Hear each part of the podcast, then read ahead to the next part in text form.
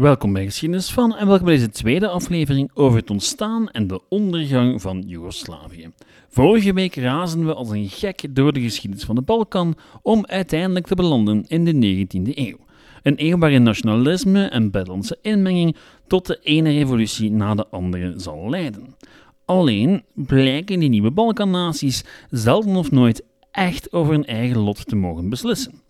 Altijd is er wel de een of andere grootmacht die de nationalisten gebruikt voor hun eigen plannetjes. De frustratie daarmee zal uiteindelijk leiden tot het ontstaan van een onafhankelijk Joegoslavië. Maar eerst gaat de hele boel ontploffen. Welkom bij Geschiedenis van.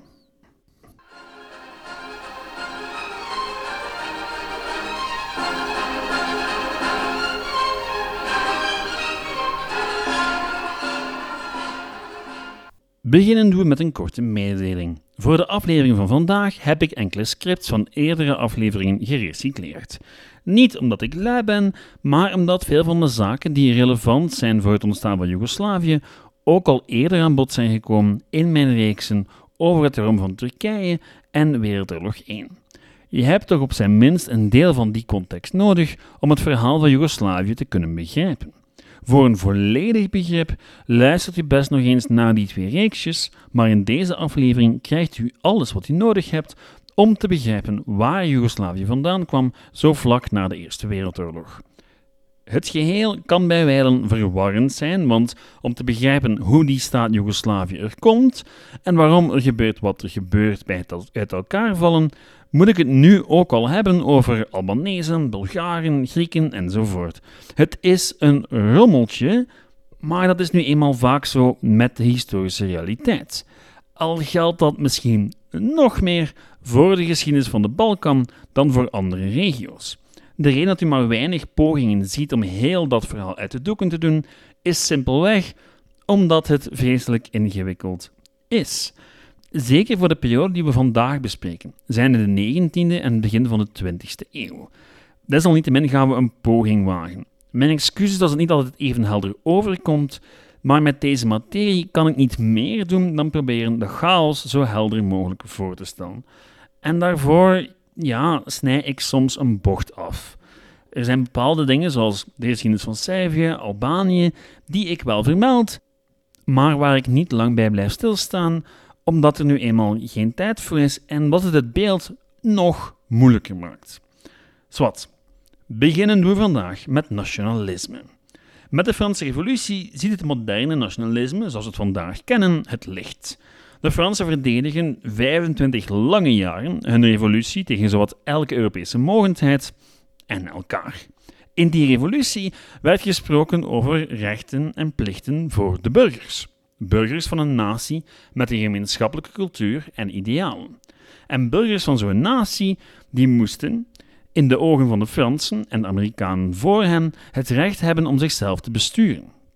De Fransen zouden dat idee al snel uitbuiten toen ze eenmaal begonnen met het mani militari verspreiden van hun revolutie. Alle onderworpen volkeren op het grondgebied van hun tegenstanders werd terstond een eigen staat beloofd. De Polen, de Tsjechen, de Kroaten enzovoort. Daarbovenop verspreiden de Fransen met hun veroveringstochten niet enkel nationalistisch gedachtegoed, maar evengoed een heleboel nieuwe ideeën over hoe zo een staat in elkaar moest zitten, van onderwijs en rechtspraak tot economie en gezondheidszorg. De Franse expansiedrift eindigde dan wel met de val van Napoleon. De ideeën van de Franse Revolutie en Napoleon werden niet gestopt, maar gingen door tot lang na de val van die laatste. En ze gingen door tot in het Ottomaanse Rijk. Het eerste incident dat aangaf dat de tijden aan het veranderen waren, was de Servische Revolutie in 1804. Nu is die revolutie natuurlijk een ingewikkeld kluwen, maar ze was duidelijk een gevolg van de Oostenrijkse bezetting van Servië. Toen veel Serven werden blootgesteld aan de nieuwe ideeën van de Franse Revolutie, en later was er de nabijheid van enkele Franse satellietstaatjes, onder meer in wat nu Kroatië is. Tel bij die nieuwe ideeën nog eens een sterk geromantiseerd nationaal verleden, denk aan de slag bij Kosovo-Polje van vorige week, een Russische tsaar die ze zat aan te moedigen, een Ottomaanse regering die niet goed wist hoe ze met al dat gedoe om moest, en je hebt een recept voor revolutie. Een recept dat zichzelf keer na keer zal herhalen. Het duurde tot 1815 vooraleer Servië zelfbestuur kreeg toegekend onder de sultan. En echt formele erkenning kwam pas een pak later, rond 1830. En toen was dezelfde ellende ook al bezig in Griekenland. Geheime genootschappen ontwikkelden zich tot politieke partijen.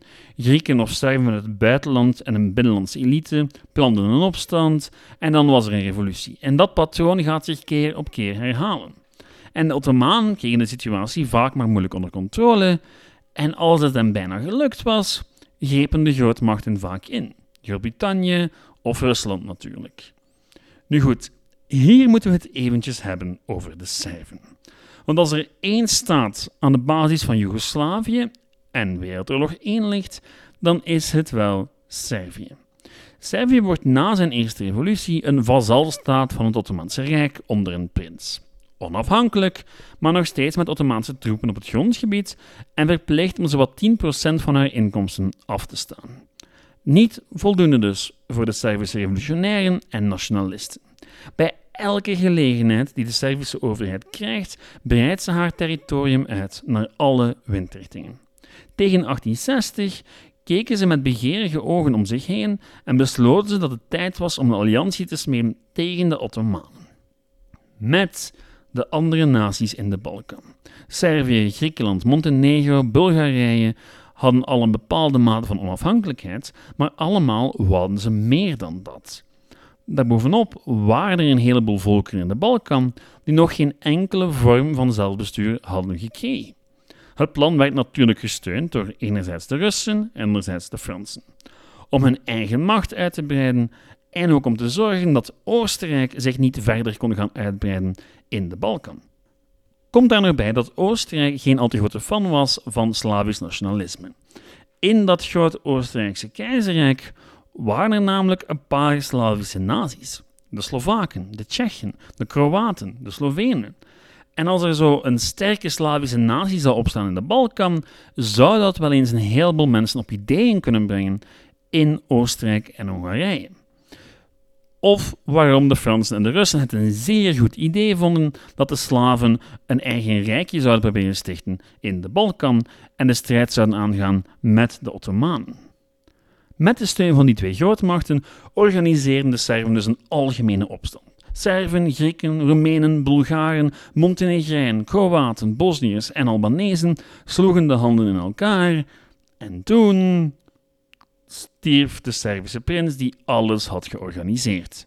Hij stierf in 1868 en die grote algemene opstand zou er nooit komen, maar plots waren er wel banden tussen een heleboel verschillende Balkanstaten en allerhande ondergrondse geheime organisaties. En de greep van het Ottomaanse Rijk werd steeds zwakker en zwakker en er vloeide steeds meer propaganda van de Balkanstaten naar bezette gebieden. Dus langzaam maar zeker werd het duidelijk dat de Ottomanen hun greep niet zouden kunnen volhouden. Al is het zeker niet zo dat de Ottomaanse sultans hun lot zomaar aanvaarden. Er waren allerhande hervormingspogingen, maar in de tweede helft van de 19e eeuw werd pijnlijk duidelijk dat die maar weinig zoden aan de dijk brachten.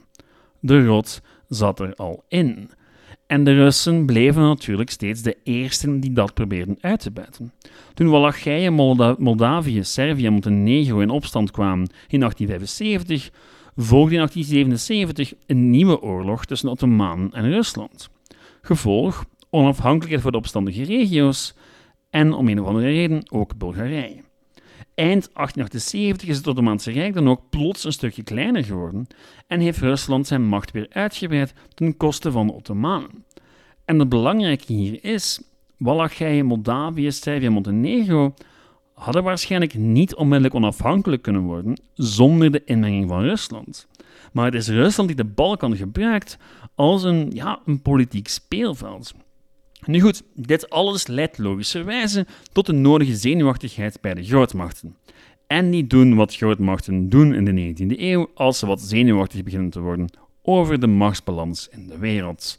Ze roepen een congres bij elkaar. Dat van Berlijn, om precies te zijn. Al weet u daar niet bijster veel mee, want net als Londen was Berlijn de plek voor meer dan één congres tijdens deze periode. Dat was het gevolg van het buitenlands beleid van Duitslands sterke man Otto von Bismarck, Die begreep maar al te goed dat als de Europese grootmachten slaag zouden raken met elkaar, Duitsland het pleit wel eens zou kunnen verliezen. Bijgevolg probeerde hij steeds om de plooien glad te strijken tussen de grootmachten. En hij zag in de situatie in de Balkan het nodige potentieel om een explosief kruidvat te worden in de Europese politiek. Bijgevolg kwamen de grootmachten in juni en juli 1878 bij elkaar in Berlijn om de grenzen te hertekenen in de Balkan. Korte samenvatting: Bulgarije werd onafhankelijk binnen het Ottomaanse Rijk. Roemenië, Servië en Montenegro werden onafhankelijk, maar allemaal met een stuk minder grondgebied dan ze gehoopt hadden. Resultaat: iedereen ontevreden en wachtend op een kans om de grenzen te hertekenen. Voelt u al hoe Wereldoorlog 1 dichterbij begint te komen? Hier moet ik het algemene narratief even onderbreken om het te hebben over Albanië en de Albanezen. Nee, Albanië gaat niet deel uitmaken van het latere Joegoslavië, maar Albanezen wel en ze gaan een rol spelen in ons verhaal. Een grote rol. Nu, de Albanezen als volk zijn een beetje een mysterie. Ze duiken op in de late oudheid, maar pas onder de Byzantijnen, vanaf het jaar 1000, krijgen we echt meer informatie. Van dan af is er af en toe een Albanees staatje onder Byzantijnse hegemonie. Nu, dat staatje probeert zich recht te houden te midden van Griekse en Siciliaanse inmenging en slaagt er in 1272 een eigen koninkrijkje te stichten onder de koning van Sicilië. Ze worden onafhankelijk, maar de regio blijft worstelen met een heleboel problemen. Op Albanees grondgebied leefden heel wat katholieke Albanezen, maar evengoed orthodoxe Serven en Grieken. Servië probeerde trouwens continu greep te krijgen op Albanië. Albanië bleef echter een dingetje, ook al ging dat koninkrijk teloor. Nu, tegelijkertijd verspreidden Albanezen zich over de rest van de Balkan. En toen kwamen de Ottomanen. De Albanese prins, Skanderberg, wist zijn tijd lang af te houden, maar uiteindelijk bezweek ook hij onder de druk. En uiteindelijk zouden heel wat Albanezen bekeren tot de islam en een rol opnemen in de administratie van het Ottomaanse Rijk. Gevolg, Albanezen verspreidden zich over het hele Ottomaanse Rijk en dan vooral de Balkan. Omdat heel wat Albanezen moslim waren, was de roep naar onafhankelijkheid minder hard dan in de rest van de Balkan. Er was ook een grote en terechte angst dat Serven, Montenegrijnen en Kroaten met veel plezier Albanees territorium zouden innemen als ze de kans kregen. Het waren vooral katholieke Albanezen die onafhankelijkheid wouden en die zich baseerden op de Italiaanse eenmaking. Nu goed, terug naar ons verhaal, terug naar de interne conflicten. In 1885 vochten Serven en Bulgaren al een oorlog uit zonder resultaat. Ze zouden zich opnieuw verzoenen met elkaar in de hoop meer territorium van de Ottomanen te kunnen afsnoepen. En zo zou ook geschieden. Om het machtsevenwicht in de Balkan nog fragieler te maken, lag ondertussen ook Oostenrijk op de loer om territorium af te snoepen van het Ottomaanse Rijk. En de angst voor totale irrelevantie binnen dat rijk groeide. En in 1908 vond de revolutie plaats in Istanbul. De revolutie van de jonge Turken. Een grondwet werd ingevoerd en grote plannen werden gemaakt, maar de machine bleef piepen. Wat bleek, want onmiddellijk na de revolutie van 1908 besloot Oostenrijk-Hongarije om Bosnië-Herzegovina simpelweg te annexeren. En besloten de inwoners van Kreta om zich spontaan aan te sluiten bij Griekenland. En het werd er ook niet beter op met het verdwijnen van de oude sultan. In 1911 verklaarde Italië de oorlog aan het Rijk met het oog op Libië. Italië verpletterde de Ottomaanse troepen en stuurde tegelijkertijd wapens richting de Balkan, waar al die gefrustreerde landjes van daarjuist zich klaarmaakten voor een nieuw robbertje vechten. De oorlog met Italië was nog maar amper voorbij, of er brak al een nieuwe uit in de Balkan. De oude man van Europa leek nu werkelijk op instorten te staan. Servië, Montenegro, Griekenland en Bulgarije vielen gezamenlijk het Ottomaanse Rijk aan en al vlug moesten Ottomaanse troepen zich terugtrekken richting Istanbul. Albanië verklaarde zich snel onafhankelijk om aan de heerschappij van de Serven te kunnen ontsnappen. Al betekende dat dan weer niets dat alle Albanezen ontsnapten aan het Servische leger. Albanezen zaten immers ook in hedendaags Noord-Macedonië, en laat dat nu net de meest begeerde regio zijn voor de nazistaatjes. Een regio waar al snel Servische troepen binnenmarcheren. Eens daar maakten ze maar weinig onderscheid tussen Albanese burgers en Ottomaanse troepen. In Skopje alleen al zouden minstens 25.000 Albanezen omgekomen zijn bij de bezetting van de stad. En ja, dat is een voorbode van wat komt. Nu, eens de oorlog voorbij, begon de onderhandeling over wie nu welk stukje territorium krijgen zou. En die liepen niet al te best. Gevolg een Tweede Balkanoorlog in 1913 over de verdeling van het veroverde territorium. Servië kwam uit die twee Balkanoorlogen als de grote winnaar. Haar bevolking groeide van 2,9 miljoen tot 4,5 miljoen en haar territorium werd uitgebreid met 81 procent. Al was niet alles roze geur en maneschijn in dat veroverde territorium. Onder eeuwen van Ottomaans bewind waren grote stukken van de Balkan thuis geworden voor een meerderheid van volkeren en geloven, en die paste niet per se binnen dat 19e-eeuwse nationalisme dat al die revoluties had aangestuurd. Bij gevolg hadden al die nieuwe natiestaten een zeer specifieke visie van hoe hun burgers eruit moesten zien en wat die mochten geloven. En op Albanië na hoorden moslims daar niet bij. Albanees nationalisme was een ongemakkelijke compromis tussen katholieken, orthodoxen en moslims. In heel wat andere Balkanlanden waren het de orthodoxe of de katholieke christenen die de bovenhand hadden. En het gevolg was een ware exodus van honderdduizenden moslims uit de Balkan richting Anatolië of Albanië. Al bleven er ook een heleboel hangen, en ook dat gaat zijn gevolgen hebben later. Nu goed, dit vertel ik allemaal om aan te tonen hoe gevoelig de zaken wel lagen in dit deel van Europa. En er was een stukje van de Balkan waar de zaken na de Tweede Balkanoorlog nog gevoeliger lagen dan elders, namelijk Bosnië. Bosnië was na 1908 in handen beland van de Oostenrijkers, wat ferm tegen de zin was van Servië. In het verleden was Oostenrijk steeds een welgekomen bondgenoot geweest in de strijd tegen de Ottomanen, maar hoe groter de ambities van de Serviërs, hoe minder ruimte er nog voor was. En toen Oostenrijk Bosnië innam in 1908, wel, dan was het ook wel klaar voor de Serven. Vanuit hun nationalistische logica zou Servië het thuisland moeten zijn van alle Serven. En die Serven zaten verspreid over hedendaags Noord-Macedonië, Servië, Kosovo, Bosnië-Herzegovina, Montenegro en Hongarije. Nu, slechts twee van die gebieden waren aan de vooravond van de Eerste Wereldoorlog onder Servische controle. En dat knaagde bij heel wat nationalisme. Maar goed, daar kon Servië niet bijster veel aan doen. Oké, ze hadden de steun van grote broer Rusland, maar die zouden zich niet zomaar in een oorlog laten trekken met Oostenrijk. Ofwel, dat dacht men toch. Heel het ingewikkelde diplomatieke systeem van allianties werd op de proef gesteld toen een zekere Gavrilo Princip, deel van een groep Servische terroristen, de Oostenrijkse troonopvolger doodschoot in de straten van Sarajevo. En ja, dit schot, met een Belgisch pistool trouwens, zou tot de Eerste Wereldoorlog leiden. De vraag is nu, zelfs meer dan een eeuw later, hoe we naar Princeps moeten kijken. Als een lone wolf of als een terrorist die gesponsord werd door de Servische staat. Het feit is dat er vanaf 1903 twee Servische organisaties waren die een groot Zuid-Slavische staat als ideaal hadden. De Narodna Odbrana en de Zwarte Hand. Beide waren geïnspireerd door de Duitse en Italiaanse eenmaking. Beide hadden ook heel wat legerofficieren onder hun leden en gebruikten allerhande methodes om dichter bij hun doel te komen. Propaganda, tuurlijk, maar evengoed terrorisme. Zeker in Bosnië werden er duchtig jonge mannen geronseld om het Oostenrijkse juk af te werpen. In 1910 en 1912 waren er al aanslagen op Oostenrijkse gouverneurs.